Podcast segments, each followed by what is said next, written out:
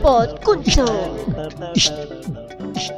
Benvidos ao Podcuncho, o podcast do Recuncho Maker. Neste primerísimo capítulo piloto entrevistamos a un recente membro do Recuncho, panadeiro profesional, enganchado ao mundo maker e impartidor no Recuncho do Obradoiro Fundamentos do Pan. Imos lá. Imos lá. Me llamo Miguel, en Twitter me llamo MakerBaker3. Bueno, voy a hablar de cómo entré en el recuncho, que, de qué me cargo en el recuncho y, y lo friki que soy, vamos. Creo que cuatro meses, no, no, tres meses y medio, no, ni, no llega ni a cuatro meses, hace, hace poco. Como descubriches? Tuvimos una compañera nueva en el trabajo, yo soy panadero, y a raíz de coger confianza con ella y de empezar a hablar más con ella, no solo del trabajo, pues un día habló de las impresoras 3D y de que su marido pues había hecho una impresora 3D y, y estaba liado con ese tema. Entonces a mí me sorprendió y dije yo, coño, una impresora 3D. Ah, Yo conocía de manera lejana lo que era una impresión 3D, y- pero nada, no, no sabía nada, ya a mí me sonaba. Dije yo, coño, yo quiero hacer eso, ¿no?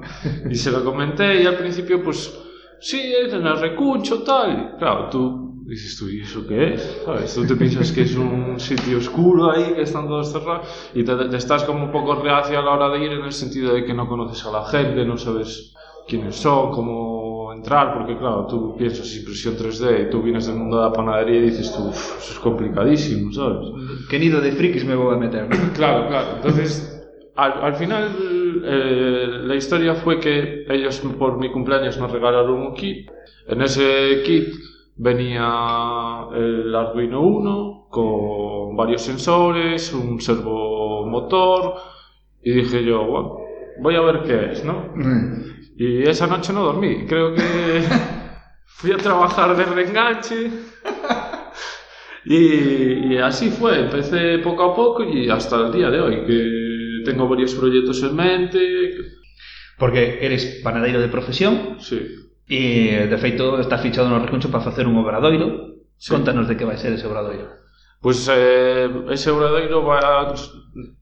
Lo principal es introducción al pan. Que la gente le pierda el miedo a hacer pan en casa, a que deseche la idea de que amasar es algo tedioso y de estar dándole golpes a una masa. Ah, que non é? Dura- no, durante una hora, sino que puedes estar viéndote una serie con un bol a tu lado, con una masa y dándole unas vueltas eh, cada 20 minutos y ya tienes una masa. Wow.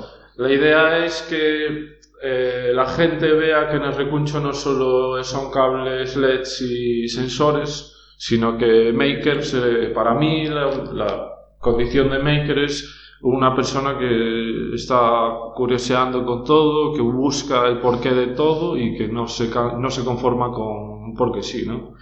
Sí, de feito, en, en Recuncho Maker temos a sección de gastromakers que xa fixemos varios obradoiros de, de masa de pizza e outro foi de masa de pan. Pois Sí. sí. sorprendeme de que, porque sí que amasamos durante máis de media hora como tolos ali a masa de pan. Sí, sí, la historia salió que además eh, otra miembro de Recunchos, que es la que hizo el, el- la charla de, de, Obradoiro, Maite, foi Maite. Maite, claro, cuando yo le dije, no, en el trabajo le dije, pero no hace falta amasar una masa de pan, me dijo, ay, no me digas eso.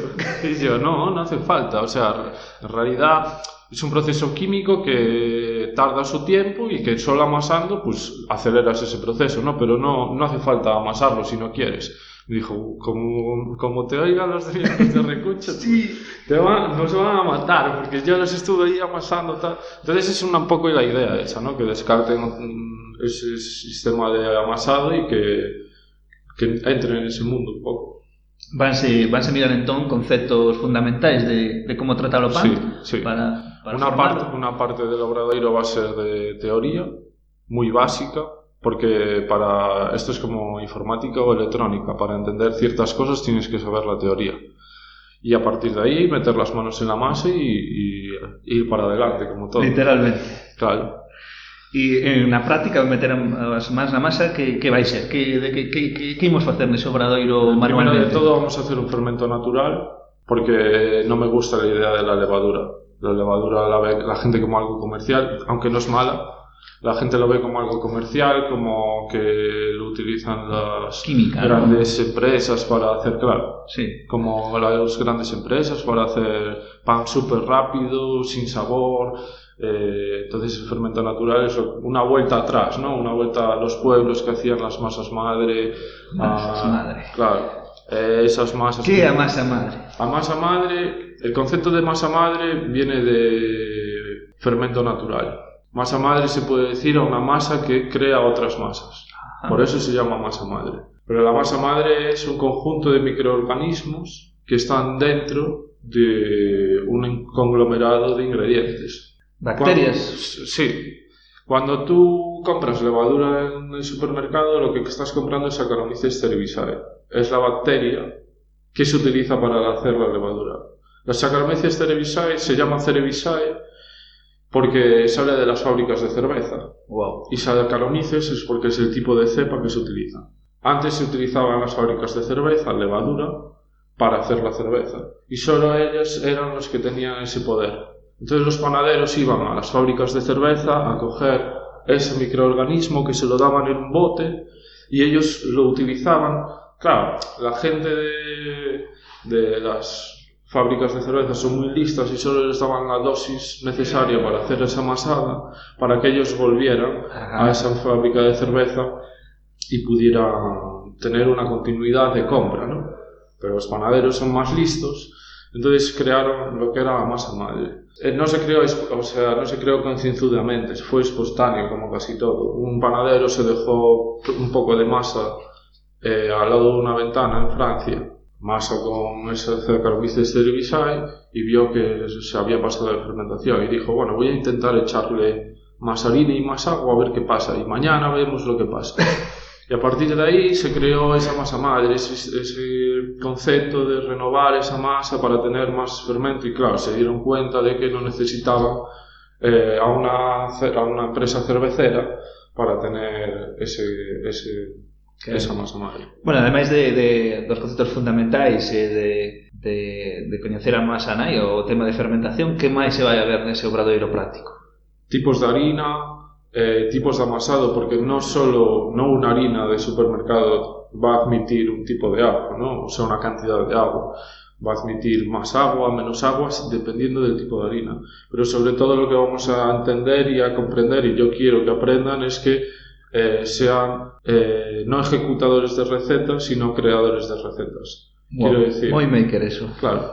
Quiero decir que tú, con todos los conocimientos que hayas adquirido aquí, puedas irte al supermercado a comprar cualquier tipo de harina y decir, bueno, ya puedo hacer mi pan tranquilamente y que no necesito nada más. No, hay mucha gente que en su casa, o muchos incluso muchos panaderos, que solo saben seguir recetas. Y tú les sacas de la receta habitual de siempre y es como, ¿y qué hago? ¿No? ¿Y, qué? y, y ahora no sé, no sé hacer mi pan, no es tu pan. Eres tú haciendo pan.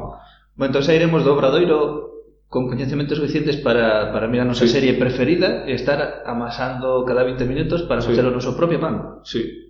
Vuestro pan y de distintos tipos de harina, porque es lo que consiste en eso, ¿no? El ser creador de recetas, es decir, la diferencia de creador de recetas que, que es ejecutador de recetas. Y lo muy importante, lo primero de todo es la masa madre. Y entender que la masa madre es una serie de microorganismos, a, a diferencia de la levadura, que solo Saccharomyces cerevisiae. Necesitamos traer algo máis para, para o obradoiro ou... No, no, todo se va a dar en el propio obradoiro, por eso se cobra una... Un una- coste materiais. de materiales, pero bueno, es para cubrir costes de todo ese tipo de material. no- Elevaremos o noso pan que fagamos para Sí. cocer na casa. Sí, sí de, de hecho en el obradoiro, si conseguimos un horno, eh, haremos pruebas allí y si no, en el siguiente obradoiro será una de las claves a tocar de que porque yo voy a dar unos conocimientos porque los hornos hay que utilizarlos de una manera Ajá. no como estamos pensando nosotros, como lo utilizamos siempre, abrir la puerta, poner la temperatura y cerrar. Entonces ese es un punto clave a, a- a dar en este obradoiro primero, pero el segundo es una especialización que vamos a tener para, Para cocer pan. para hacer pan. Pois, xa vedes, moi interesante. Poremos nos seguintes días atentos a noso Twitter, a nosas redes sociais para, para apuntarse a este fantástico obradoiro.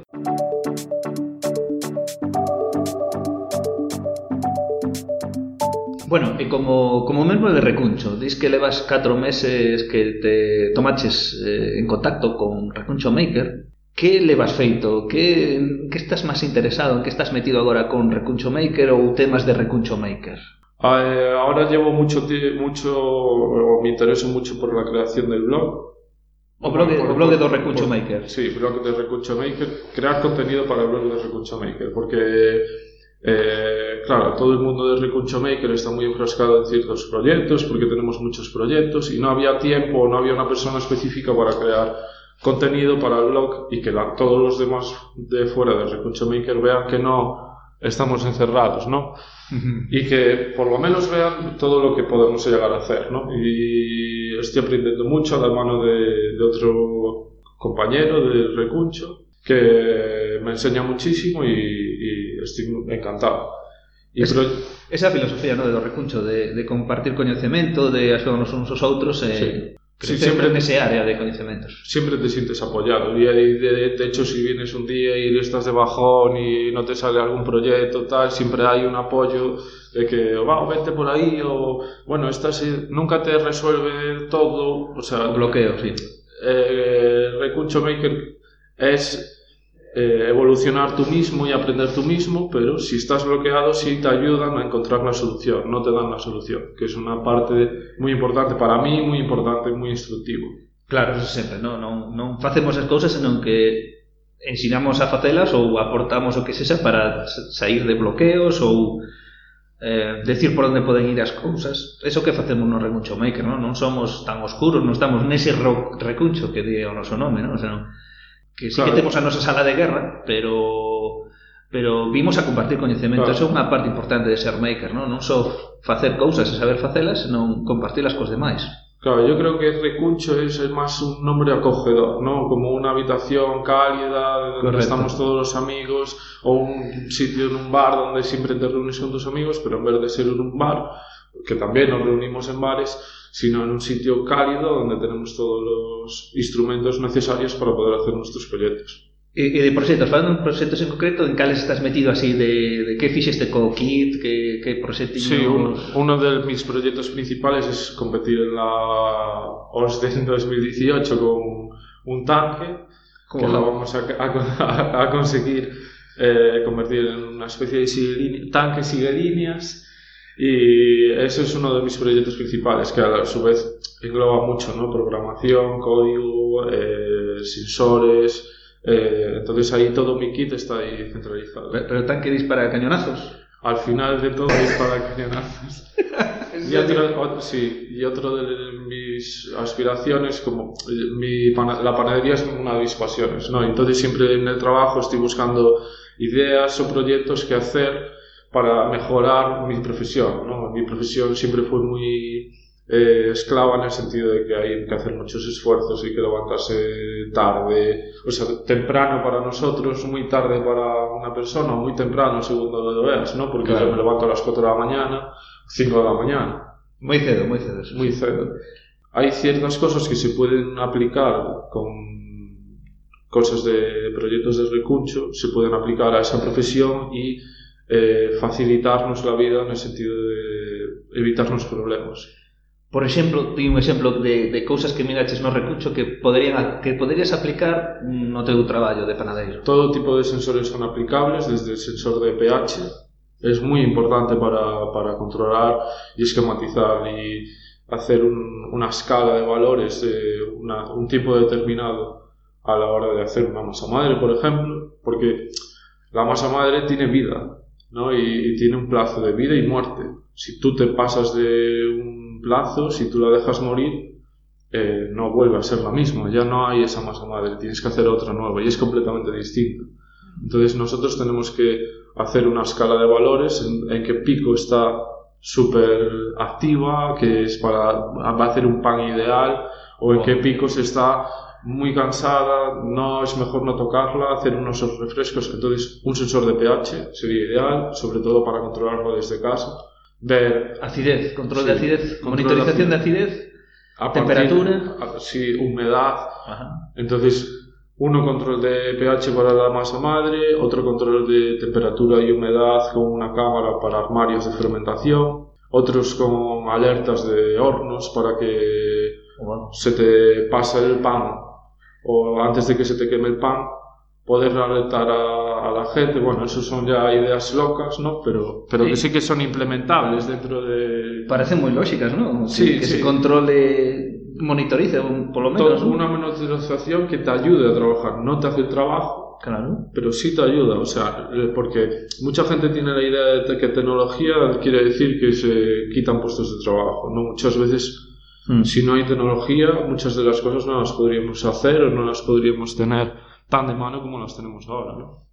Entonces es, es muy importante. E agora mesmo panadería non, non ten esos sensores ou non ten maquinarias, ferramentas para... Algunos sí que los tienen, como sensores de humedad y sensor de temperatura para los armarios de fermentación, pero son muy rudimentarios, ¿no? O sea, tú pones el sensor de 90% de temperatura y 35 grados centígrados y se queda ahí, ¿sabes? Si no tiene si se te va la luz, se te apaga el armario, no, no tienes manera de volver a activar todo Increíble. o ver en qué momento se ha parado, ¿sabes? Porque tú puedes decir, vale, se me ha ido la luz, pero ¿en qué momento se me ha ido la luz? ¿Dónde estoy? ¿Qué hago? Bueno, entón digamos que ti eh, acabas de descubrir o mundo maker eh, buscarías de aplicación o teu mundo profesional, non? Mm. É como se iniciaras o internet do pan, non? Que se fala de internet das cousas, o internet dos mobles, o internet do pan, podes ir por aí, eh, ves, ves moito campo Sí, es un campo muy explotable y, muy y, y, que va a ayudar a mucha gente, de verdad. Y que eh, se va a quitar la idea del panadero, es lo mismo que el, el maker, ¿no? No estamos en un, en un sitio oscuro, no trabajamos solo de noche. Se puede trabajar de día si nos aplicamos bien las cosas. Y si aplicamos la tecnología bien.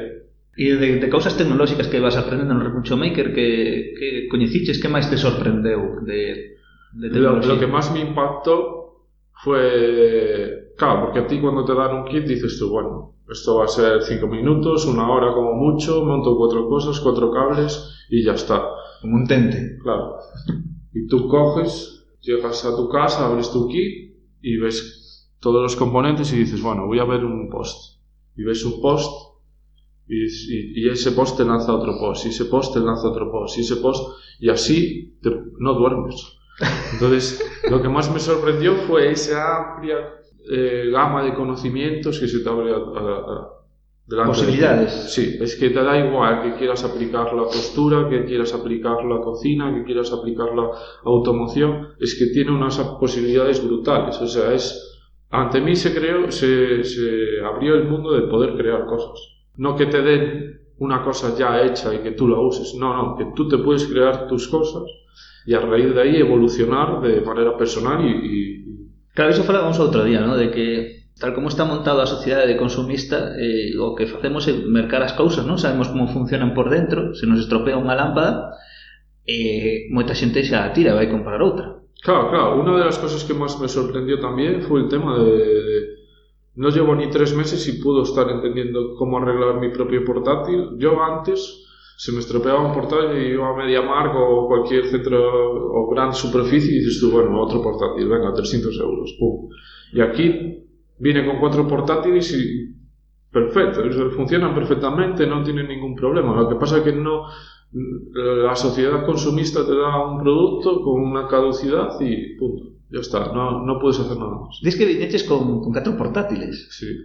Pero que lle pasaban? Que, que, que, como os el- el primer problema que pueda tener un portátil, que es un sistema eh, operativo privativo como es Windows, hace que vaya cada vez peor, ¿no? Entonces Lo que hicimos fue meterle Debian, eh, GNU Linux, y a partir de ahí eh, hay uno que sí que tenía un problema en el disco duro, pero bueno, eso es quitar y poner, ¿no? Revivir unos sí, portátiles. Sí. Bueno, porque eso tamén o facemos no Reconcho Somos un grupo de, que traballamos con tecnoloxías Pero ademais tratamos de usar ou se está nos fines dos nosos estatutos traemos con tecnoloxías libres e abertas entón por eso falou de Debian e, e un detalle que dixo Nu Linux, non dixo a Linux, non? Por que? Por que dis Nu Linux e non Linux? A xente cando instalei Linux Ti dixeches Nu Linux Porque es un compendio. Yo creo que el, el sistema operativo es un compendio de GNU Linux, O sea, GNU y Linux, no solo es Linux. Linux es una parte, entonces todo ese compendio es GNU y Linux. ¿Y no conoces a Stallman? Sí, conozco a Stallman, pero no en persona porque el día que vino a la Maker Fair yo tenía que irme, pero bueno, encantado de... Si quiere venir también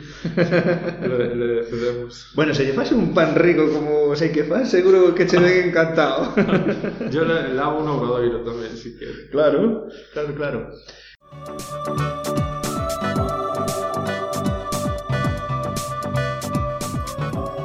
E logo máis, eh, máis temas tecnolóxicos de, de temas de electrónica, descubriches o Arduino tamén, non? Que fixeches algo con eso, gustoute algo en especial? De momento, es que se me abren tantas puertas eh, a la vez que me pierdo. Entonces el SAP me mata. ¿Eh? El SAP, el ah. síndrome ah. de, de ansia viva, eh, me mata y voy abriendo puertas. Y de hecho me compré una Raspberry Pi que la tengo como mini ordenador en casa para, para instalarle eh, lenguajes de programación y poder, practicar en él y tal. Pero el proyecto más que voy centralizando en Arduino es la tanqueta. E a día de hoxe sigues dormindo polas noites? Pocas veces.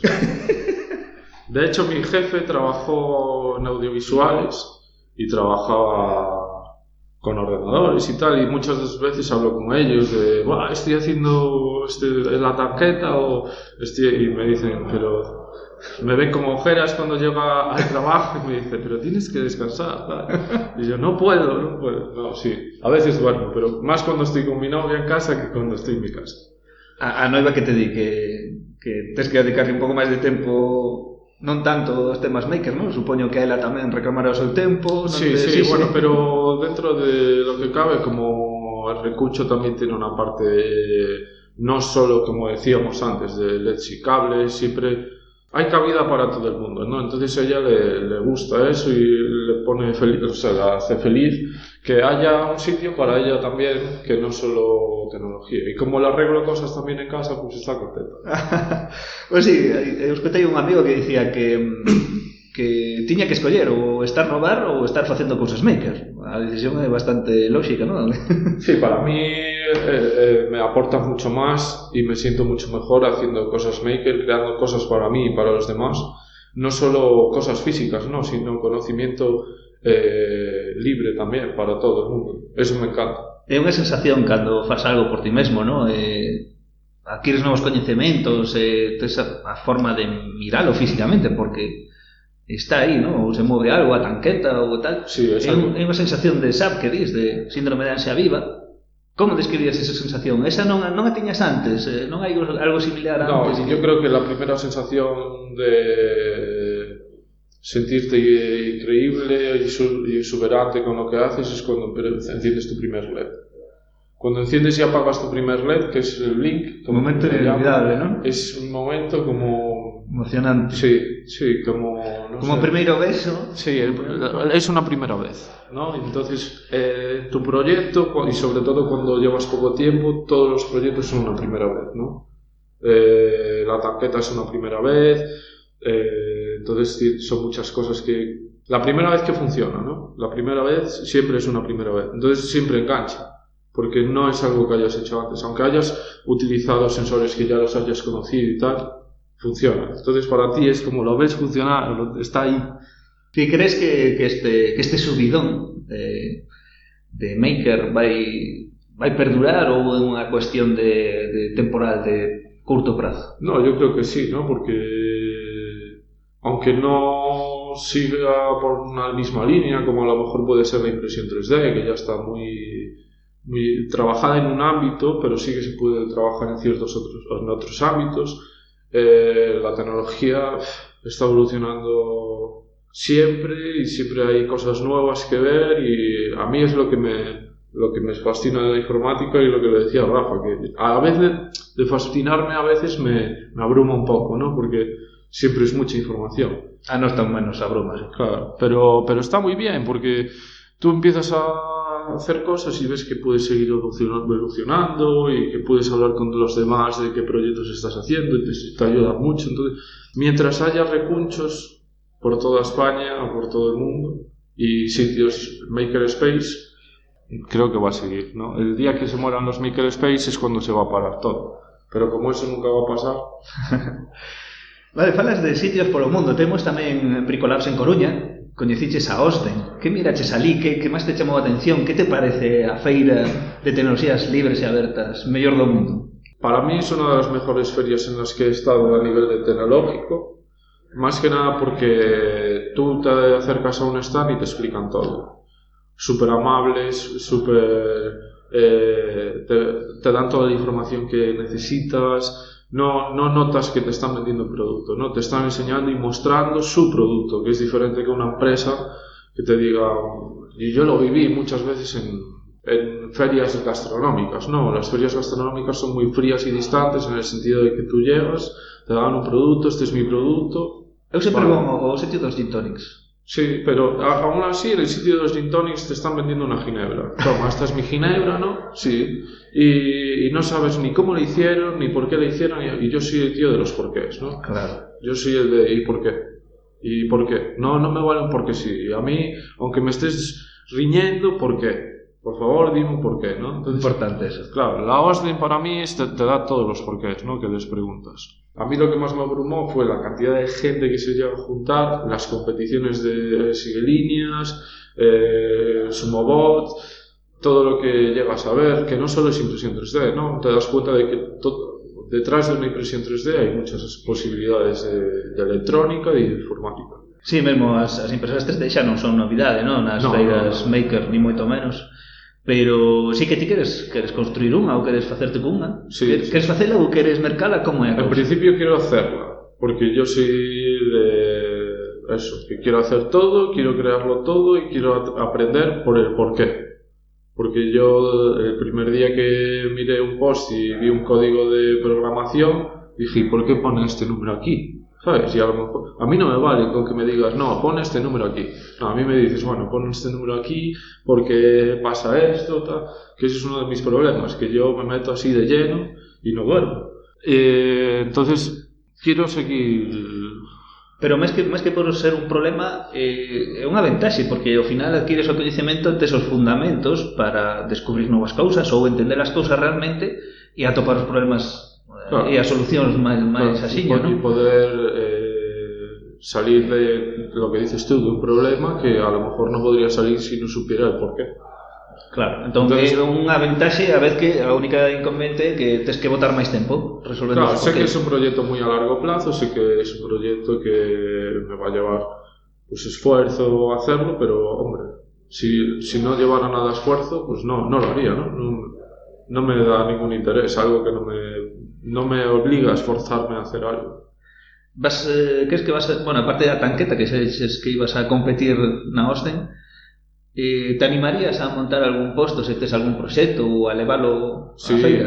Eh, tengo en mente hacer uno un, con otro compañero de Recuncho, vamos a hablar de hacer un armario de fermentación controlado, sobre todo controlándolo a distancia, quiero decir, eh, non, estando en, non, non estando obrigado a estar en el obradoiro, pois pues en el obrador, sino que poder controlarlo desde tu casa, ¿no? Es una de las cosas que claro. para mí hará avanzar todos los obradores de panadería. Se llama Internet das Cosas, monitorización do que tedes ali, sí. porque, eh, bueno, hoxe contounos unha anécdota eh, Miguel, mentres falábamos no café, que, que se trataba de que un día chegou ao traballo e atopouse cun cun problema. Contanos exactamente qué pasó. Claro, el problema es que yo entré por la puerta del trabajo y me encontré una piscina además en el suelo, ¿no? ¿Piscina? Mejor, sí, sí, sí. Eh, todo, a lo mejor eran 150 kilos desparramados por el, por el suelo, ¿no? ¿De? De, de, masa. De masa. De panes que tenemos, porque nosotros en la panadería trabajamos de un día para otro. Amasamos claro. ese día y, y ese, esa masa que hemos amasado la formamos y la horneamos al día siguiente. Entonces toda la producción o mitad de la producción del día siguiente, de ese, de ese mismo día en el que ha pasado ese problema, fue diferente. ¿Por qué? ¿Qué sucederá? Pues se quedó uno de los armarios abiertos y además se fue la luz en mitad de la noche y, y se había apagado el programa de, del armario, dejó de funcionar y al volver la luz no siguió funcionando. Los hornos se encienden, están programados para que se enciendan en una hora, claro, le dieron calor al tener ser masas con fermento, fermentaron y... y Aparece un alien ali, ¿no? Sí, se fueron todos sobre el suelo. Entonces, para mí es una parte importante que te dé alertas de cuando el, de si lleva mucho tiempo la puerta abierta, si que tenga una cámara, porque las masas un día fermenta más, otro día fermenta menos. Entonces sería, lo bueno sería que tú pudieras ver ese nivel de que va cogiendo la masa y a partir de ahí con que te mande un time lapse al móvil o donde estés y tú puedes regular la temperatura. Ah, está muy fermentada. Bueno, voy a bajar la temperatura. O está muy poco fermentada. Bueno, voy a dejarle más tiempo en vez de que se pare cuando le he mandado yo originalmente. Sí, neste caso de, do armario de fermentación que desbordou porque quedou mal pechado ou que fora, podería detectarse e, e avisar claro. cunha alerta. Claro. Sí, ou incluso eh, pues parar todo, de, ao apagar los hornos si, si hiciera falta, y, y ir allí y, y, cerrar el armario. Podría implementarse un cierre, pero bueno, de momento no lo hemos contemplado. Bueno, e xa por último, como que lle dirías a, ademais xente que non coñece este mundo de recuncho maker, de, de, de do it yourself, de faino ti mesmo, para que se animara a vir por aquí, eh, que non teña medo, a vir, como, como animarías a esa xente? Que lle dirías para que vaya ali, eh, mira o que fan, se non te gusta, voles para casa? Nada es complicado si, te lo propones. Quiero decir, la gente ve como el recucho maker y las tecnologías como algo complicadísimo, cómo voy a soldar, cómo voy a poner a mirar un mando, cómo es por dentro. Eh, esto es como andar, eh, andar en bicicleta, ¿no? Una vez que pones un pie en el pedal, va una pedalada, otra pedalada, otra pedalada. Lo importante es no agobiarse y no correr, ir poco a poco. Primero aprender a gatear y luego aprender a correr, ¿no? Pero que está al alcance de todos. E, y é súper divertido e te abre muchas puertas. Bueno, pois xa, xa deixamos aquí. O único lembrar que, que Miguel vai a levar esa sección de, de facer pan en Gastromakers do Recuncho. Vai liderar esa, esa área. E probablemente non sexa este nada máis o, o, no. o único obradoiro vai ser unha serie de obradoiros la idea es eh, hacer obradoiros hasta que la gente se canse, vamos. Eh, la idea es llegar a nivel alto de, de pan. Que ben, pois esperamos impacientemente. Vale. Gracias, Miguel. Hasta outra.